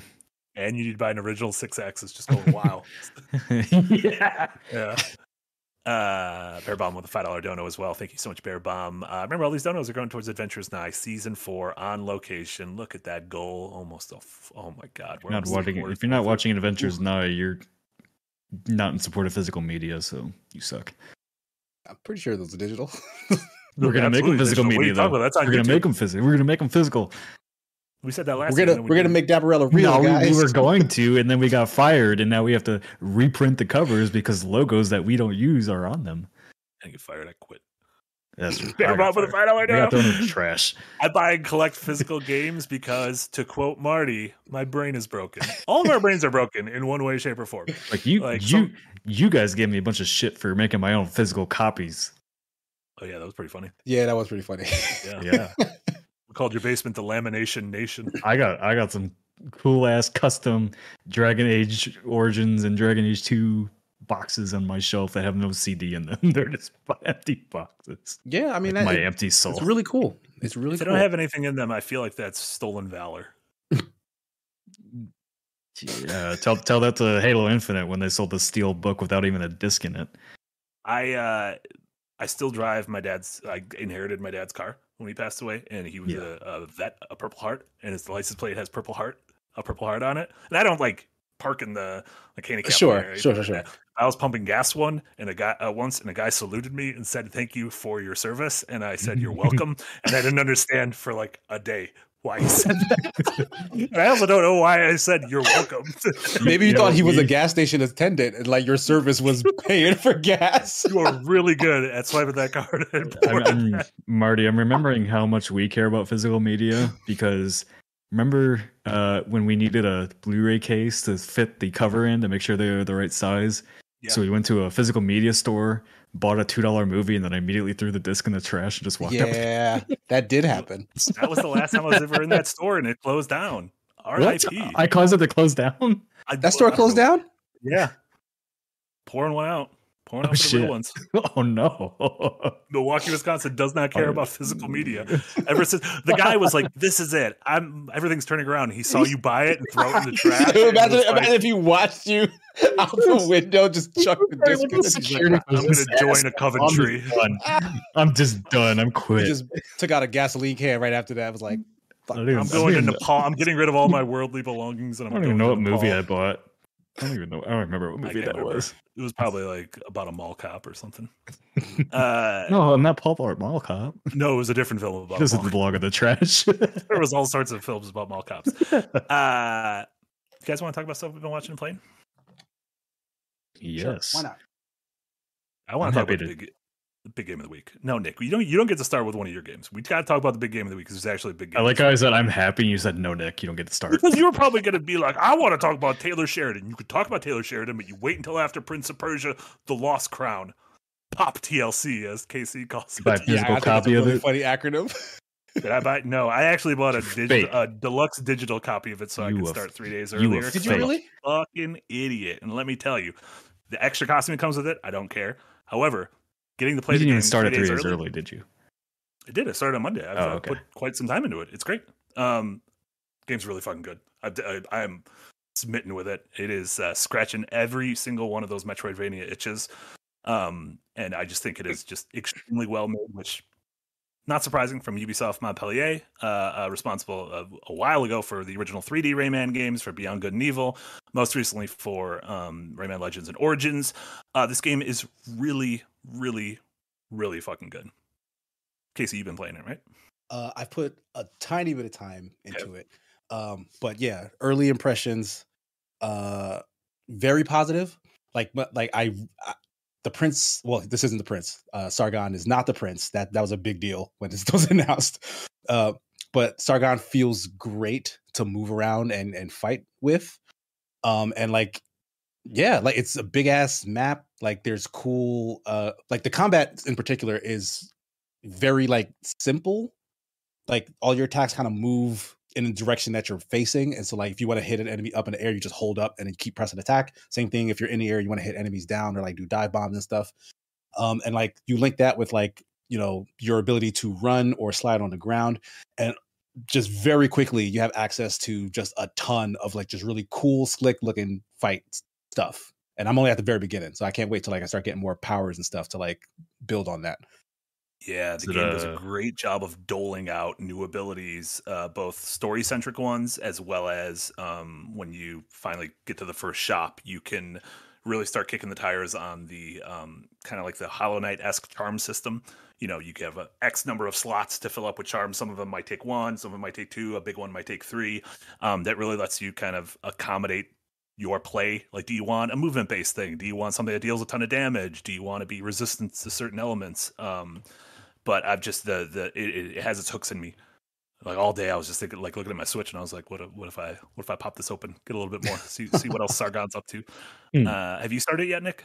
No, I haven't. I will get to it. I do want to play it. As someone who's been playing more Metroidvanias lately. I'll be curious to see. I think the map is extremely readable. I think I just hit a part where they have doled out fast travel, but it's kind of like Symphony of the Night. Like you find.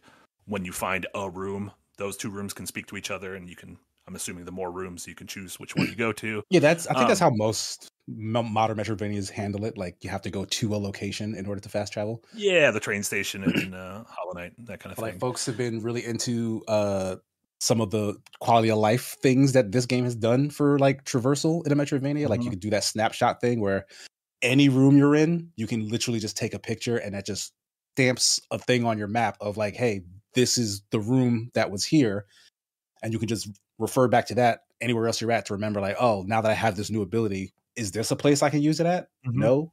Yes, that is. And then, yeah, you're like, I don't know what this thing was. I'll take a picture of it. And then maybe later on, you're like, oh, that's this thing I just got. I can look at that picture and be like, oh, this looks like the same color as my bow and arrow. So maybe I can go back and shoot this thing with an arrow and it'll open up. Mm-hmm.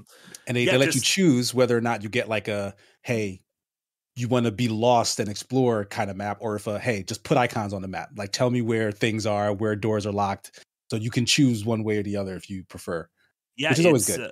It has a ton of accessibility sliders for like small things. Like if you want your special attack to charge faster, you could just have that. You can keep the same difficulty, same health, everything, and just move that slider. If you want to dish out a little more damage or take a little less damage, or if you want a little help with some of the platforming, because some of the platforming challenges do get kind of Ori, Celeste, Hollow Knight-y, where you get different movement abilities. You'll get an air dash that can recharge by doing X, Y, or Z. And so you get those things where it's like there's spikes everywhere and you got to make it through this big old platforming loop. Really well thought out Metroidvania. Nothing yet, aside from honestly that picture thing, which I think is really cool, nothing like feels revolutionary, but everything feels extremely good, which makes this game extremely playable. Runs amazing in handheld mode on Switch, so I'm assuming it runs even better on consoles and PC and stuff. I'm playing on PC. It looks good. Like it looks really good. Like it's super slick. I love how Nick, you were playing the roguelike deck builder game, which I forget the name. Beneath Orisa. You were playing that the other day, and we were talking about like how those animations like really helped sell just the card-based thing. But in this game, like it's actual fighting, but they still put all that flourish in there. Like you'll trigger like a special move, and you get like a zoomed in, super over the top like anime styled cutscene as your move like fires off, and like it's just so good looking. Like if you feel like you're just a real serious badass playing this game. Yeah, definitely it took inspiration from a million great games.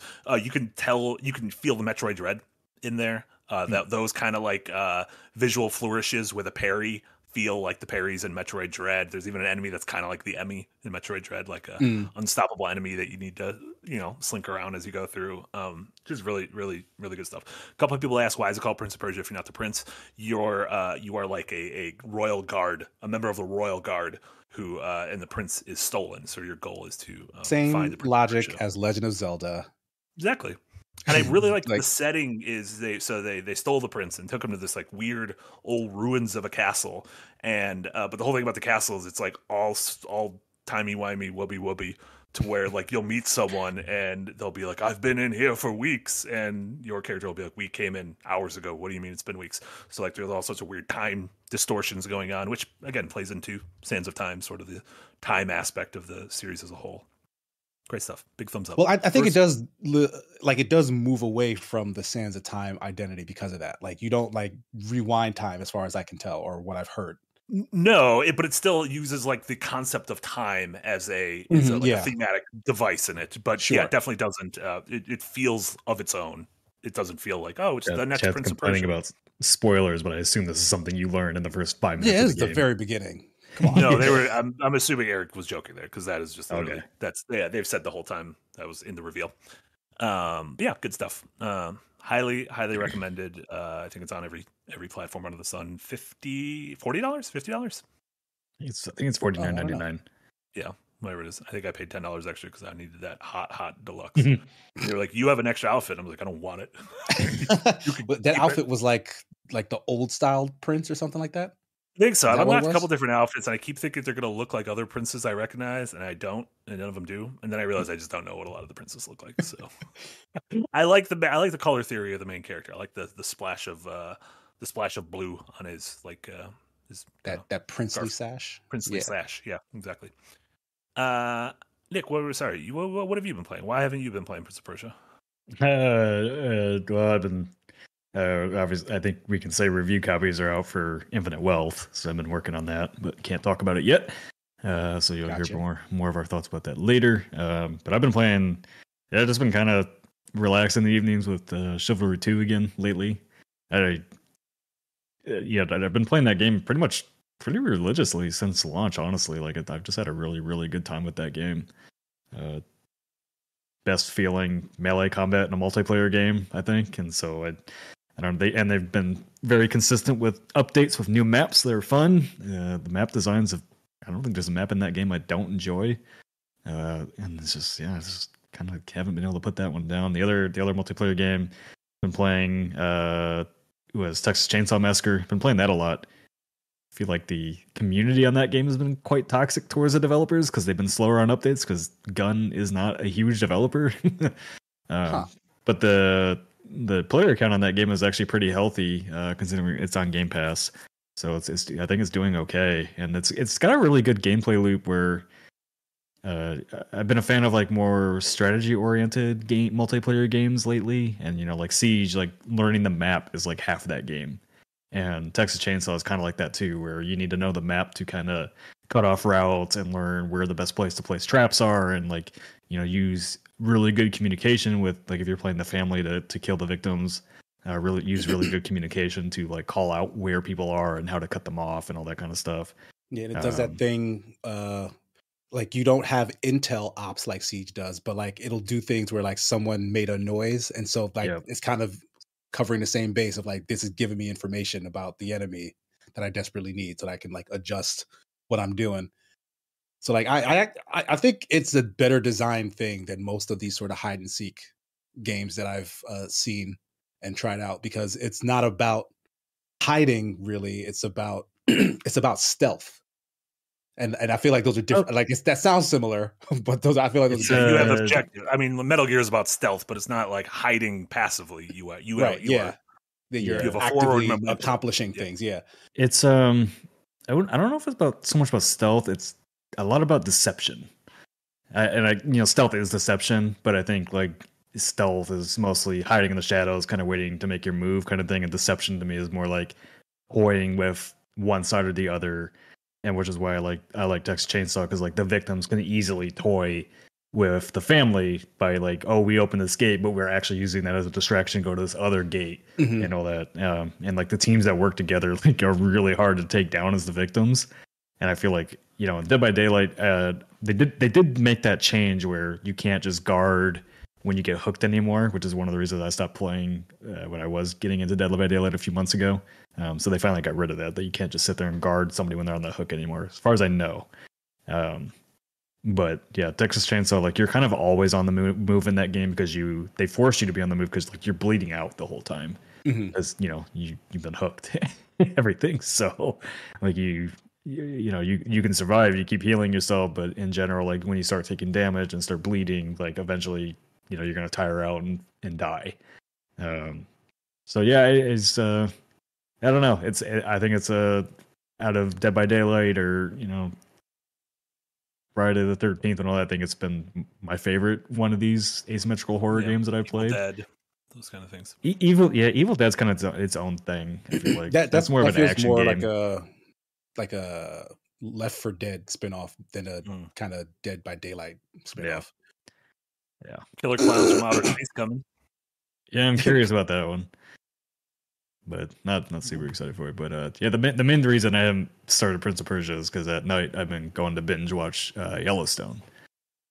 I have been Sheridan pilled. I've been Sheridan pilled. I've really gotten into Yellowstone. You know, I knew like Taylor. So Taylor Sheridan actually, you know, basically started his acting career on Sons of Anarchy. Like that's where he got his first big break, and I never realized that until like I started reading up on Sheridan and all that. And he was one of the cops, and he ended up leaving the show because like basically he wanted more money, and they're like, "No, you're not worth it." And then he's like, "Fuck you," and started writing his own movies. And I didn't realize Sicario was his very first movie. And then you know he did Hell or High Water and Wind River, and those all won awards and made him a lot of money. And then when I was I found this article last night that I was reading up on, and I was like.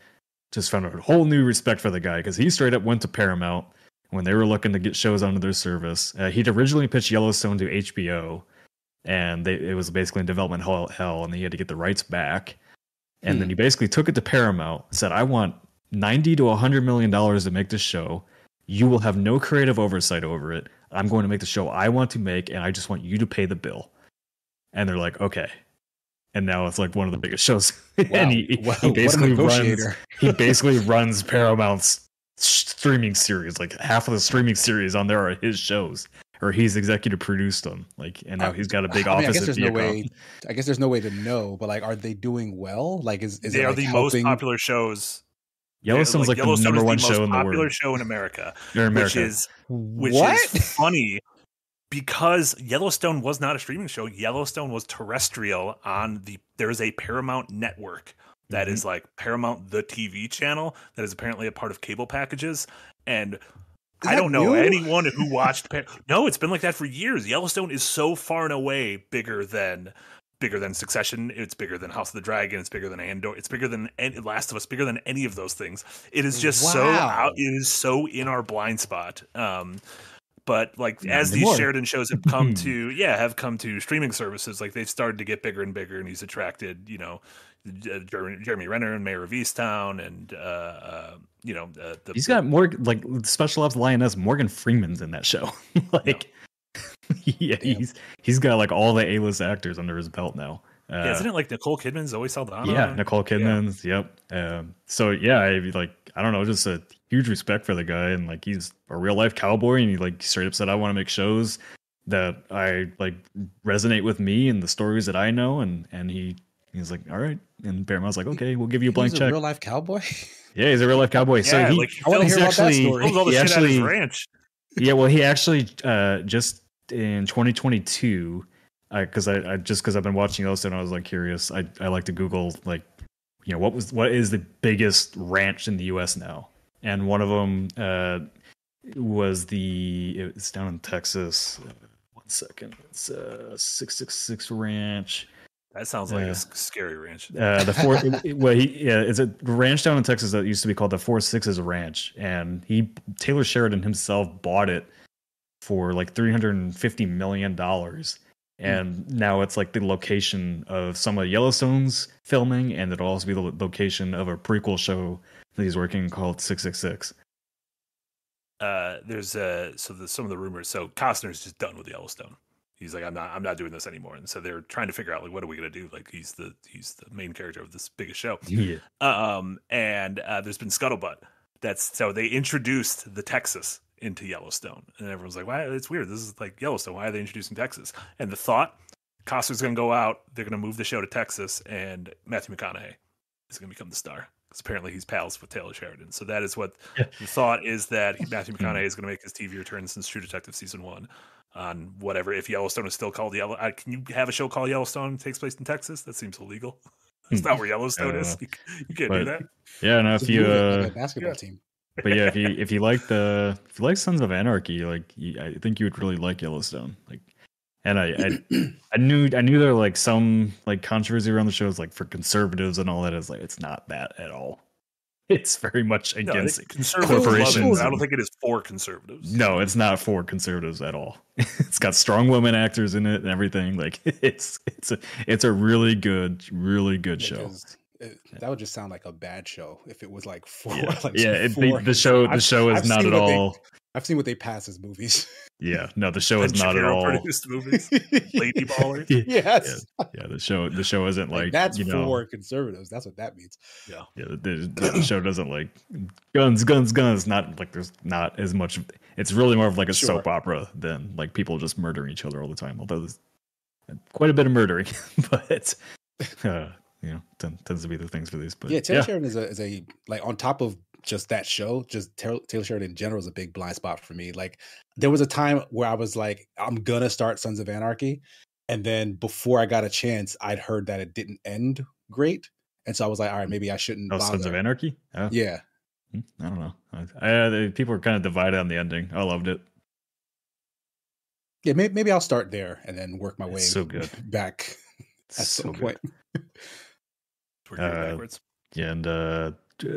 Somebody Speakeasy said that Taylor Sheridan is making a Bass Reeves adaptation. It's already out. Yeah, I saw commercials for that. Yeah, it looks really good.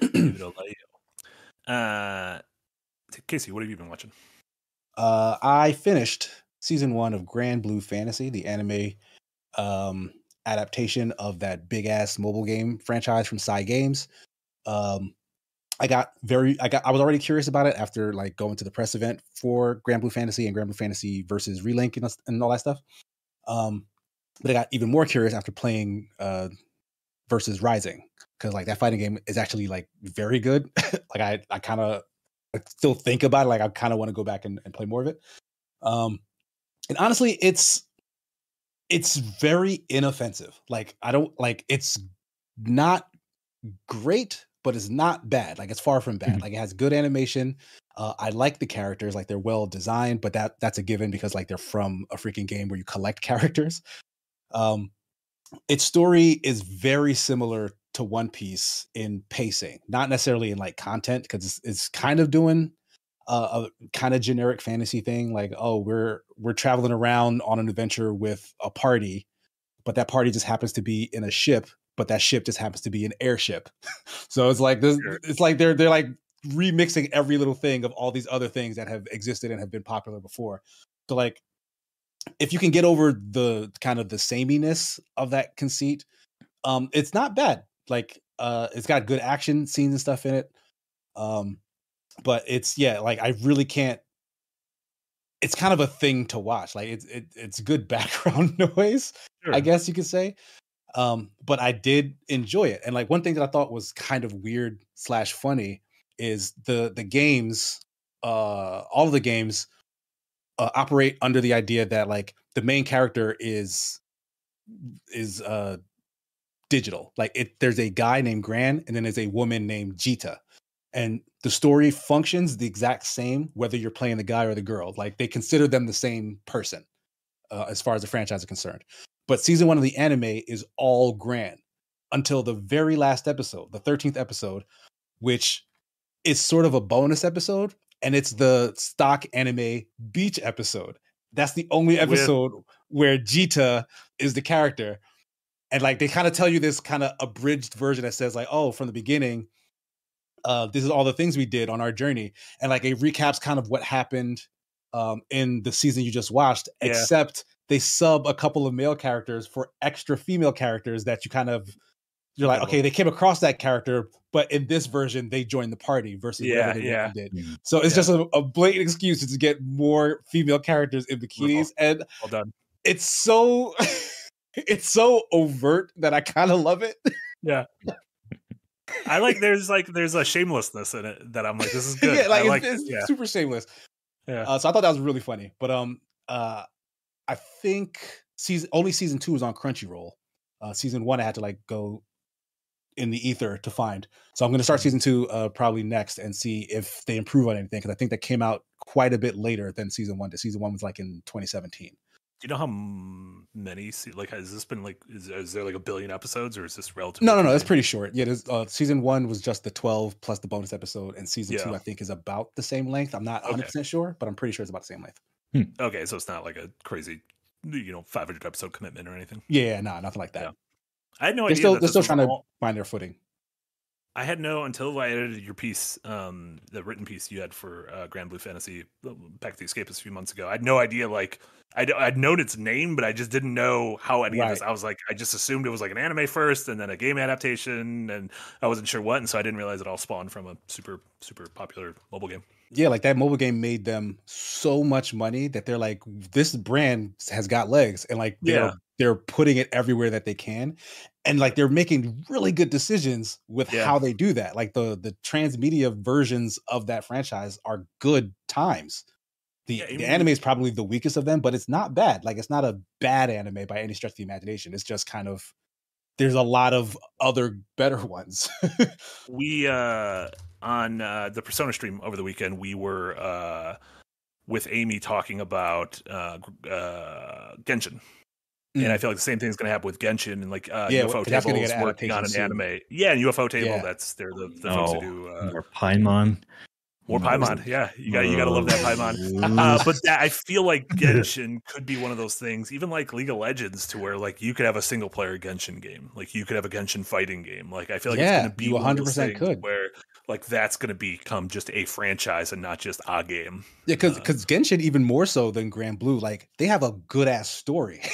Like their characters look really cool, which is always like that's gonna get an anime fan's attention, is like that's just a cool looking anime character. Like, I wonder what their deal is. And then when you actually learn the deal, it's like, oh, that's actually a very interesting story. Boom, you're hooked.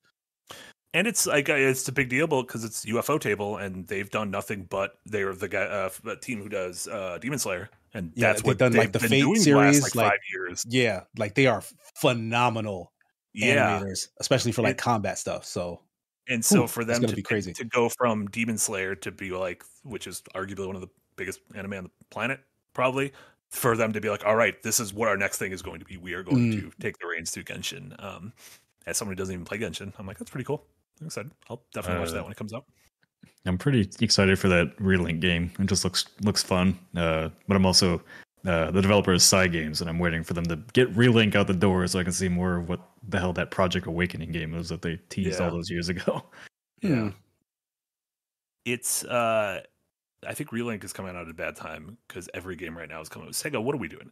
We need to have a sit down with Sega and be like, why are you releasing Yakuza and Persona within like a week and a half of each other? And why are you releasing both of them like 3 weeks before Final Fantasy VII comes out? Like, what are we doing? Like, why didn't we move these other places? They gotta get them out before Suicide Squad, because that'll be a massive hit. I'm gonna play Suicide Squad. I think. I'm gonna play it too. Oh, no,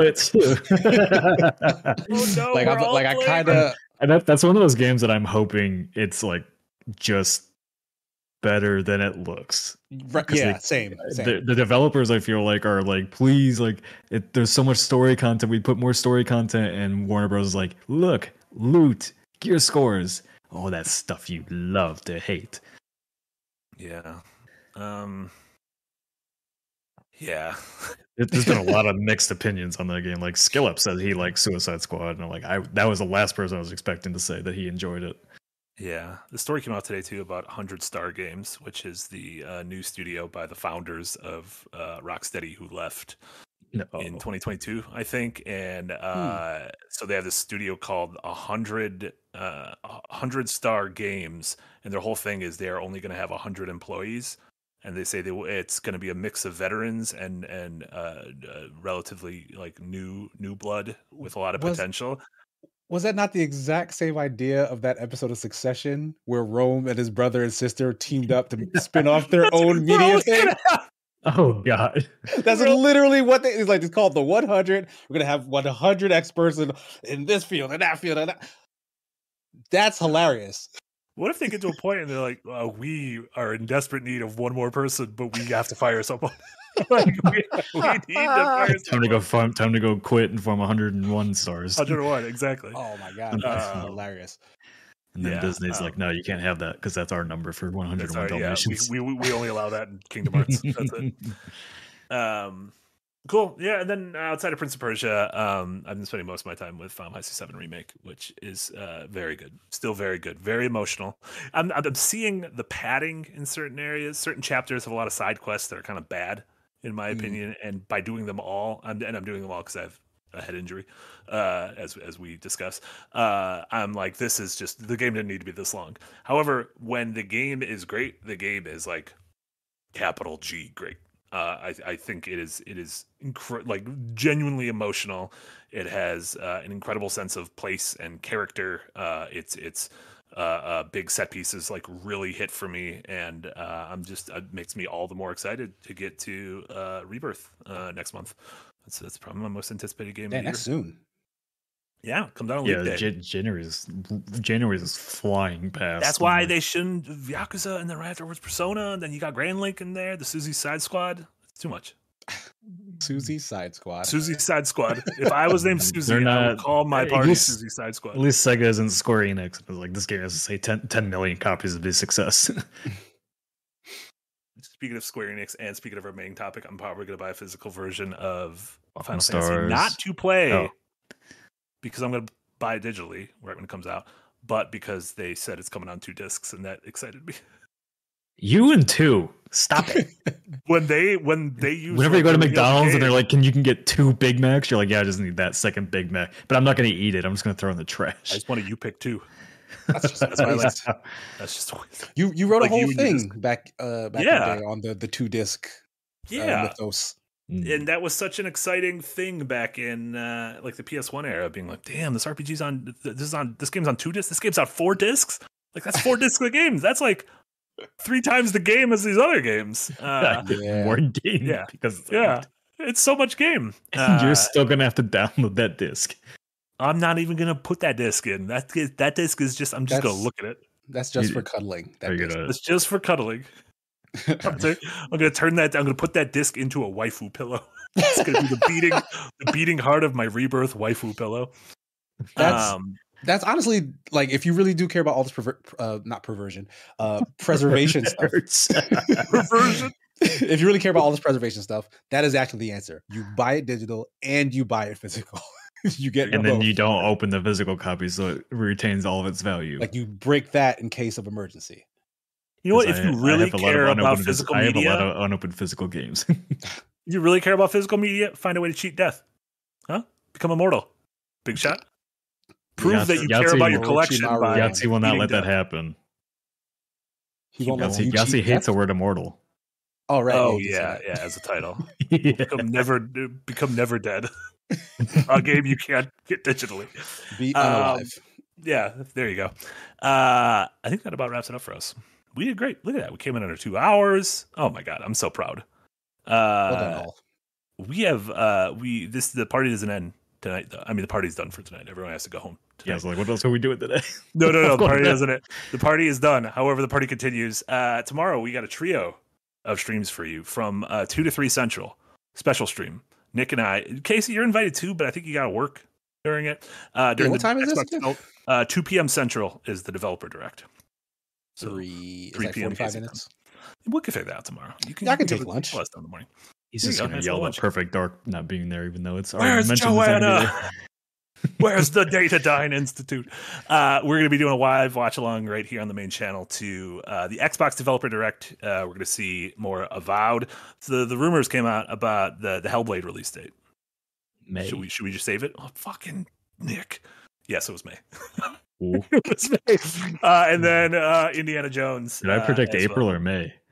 I don't. I feel like you said March. You said something crazy like March, which is also an end month. March, May, yeah, same thing. Nope, those are several months away. Those are 2 months away. Yeah, we'll be doing that. Shoot the shit. Nick's gonna be back at 4 p.m. Central an hour later, so then Nick can have a little break. We'll be shooting the shit. Do you know what you're gonna play yet? Yes, Jimmy and Frost and I will be back playing the finals again because people enjoyed that last week. I guess it wasn't final. And we enjoyed that. Yeah, more like it's the finals. So there's multiple. There's a plural. They've pluralized finals. It's game and then, 7. Tomorrow night, 7 p.m. normal time. Casey and I will be back round 2 of Devil May Cry 3, which is good. It's just a good game. Great game. Even. You did it, Itsuno. I'm so proud of you. And remember, all those streams are going to be right here on the main channel. We are sunsetting the live channel for the time being, for the foreseeable future, forever. And all your streams are going to be here. We're deciding what's going to stay listed, what's going to be unlisted. If it is unlisted, it will still be easily findable in playlists. So pardon our dust as we get our footing, but I think this will be better for everyone. And then Friday, 12 p.m. At noon, the Star Trek Vagabond playtest, which will be great. Yes. It'll be our first chance. You get to watch Jay roast Yahtzee and me take notes and laugh. Yeah, this is. I feel like I'd be a little nervous if I was Yahtzee, even though he said today on the stream he was nervous about it. Yeah, it makes sense. I mean, it's giving out his baby to be critiqued. Yeah, while I in the shadows work to get John Romero to do a fully romantic on his game. What if Jumaine makes him cry? That could be huge. That's going on TikTok. That could be huge. Eric, clip it. He's crying for TikTok. And then our regular weekend streams, 8 a.m. on Saturday will be Better with Friends, Frost and Will, playing Bang on Balls, I believe. And then on Sunday, newly released returns with Amy and Frost, and they'll be playing The Cub. Which I'll be having a little part of a upcoming bite size will be on that as well. On my thoughts on that, which are pretty good. But there's one element I want to take apart from it. And speaking of bite size, Casey, I think you're gonna have a bite size tomorrow morning at 10 a.m. Yeah. Look at you. Whole video. Yeah, I still make those guys. He's all grown up. He's all. Making the same videos we've been making. Yes, that'll be cool. That'll be on Turnip Boy Robs a Bank. Robs a Bank, yep. Okay. I was gonna say more crimes. I feel like the crimes keep getting bigger, and I'm very concerned about the third game in this series. It was tax evasion, which is like a victimless crime, Robs a Bank, which is I'm like, that's kind of pushing it. And this third one I'm gonna be like, oh no, a war crime? Turnip Boy. I mean that is a definite escalation. Yeah, you can't be doing that. What else do you have going on? Outside of that, Friday, my fiance and I will return for more of our wedding stream. Our Big Fat Geek Weddings, what we're calling it going forward. It's been fun so far. We'll figure out whether I need to dress as Wario or Princess Peach for our engagement photos. Other than that, Sunday, the Sigma Show and Super Smash Sunday should be back. Like we've taken a month-long hiatus because of like holidays and events and whatnot. But we should be back running as normal next week on Sunday. So just follow the Twitter, SigmaGears9, for any updates in that regard. Cool. Nick, anything? Business stuff and streaming and making sure we are ready to pay ourselves on the 1st of February. So go support the Patreon. So I was about to say, you don't have to prove that you're working. I know that you're working. I was mostly like, is there anything they need to know? Content-wise, no. I'm thinking about what kind of content or videos I want to make for Second Wind. I want to get back into the creation aspect now that I don't have to do reports for executives that don't read them every week. Middle finger to somebody, but other than that, get over your ex, Nick. Look, I could have made some cool stuff. I didn't have to waste all that time on paperwork. But just stay tuned for that. I want to bring back developer videos. I want to bring back developer interviews without feet and other stuff without feet. No feet. No feet. Feet are gross. I concur. We are losing so much money. With that opinion, we are losing on so much money. And on that note, A weird ending. Jesus. Jumbly also asked about documentaries. Stuff is in the works. That's it. That's all I can say on that. That's cool. You should make, remember that Bulls documentary? You should make another one of those. Bulls? Yeah, Chicago Bulls, the 90s team. Oh, I thought you were trying to make up. The Last Dance? Yeah. You should make another one. Oh, I thought you were trying to say like balls. Balls? You can make a ball documentary too. Balls, that's fine. Yeah. Frost has been playing a lot of ball games over on Friend Ben. Yeah, a couple ball games in a row. He's playing another one this Saturday. I don't know. Yeah, there's just lots of ball games. Yeah. He's going to bang on the balls. Fling to the finish was a ball game. Hubba. Thank you all so much, as always, for tuning in to Firelink episode number 6. For Nick, for Casey, and for Eric behind the scenes. My name is Marty. Thank you all so much. As always, have a wonderful rest of your evening, and we'll see you tomorrow at 2 p.m. Central for the Xbox stream right here. What a travesty of an end of a podcast. Bye. Yeah, we fucked it up, guys. We were doing good. I thought it was great. You guys didn't give me back. When I gave foot, you didn't give back.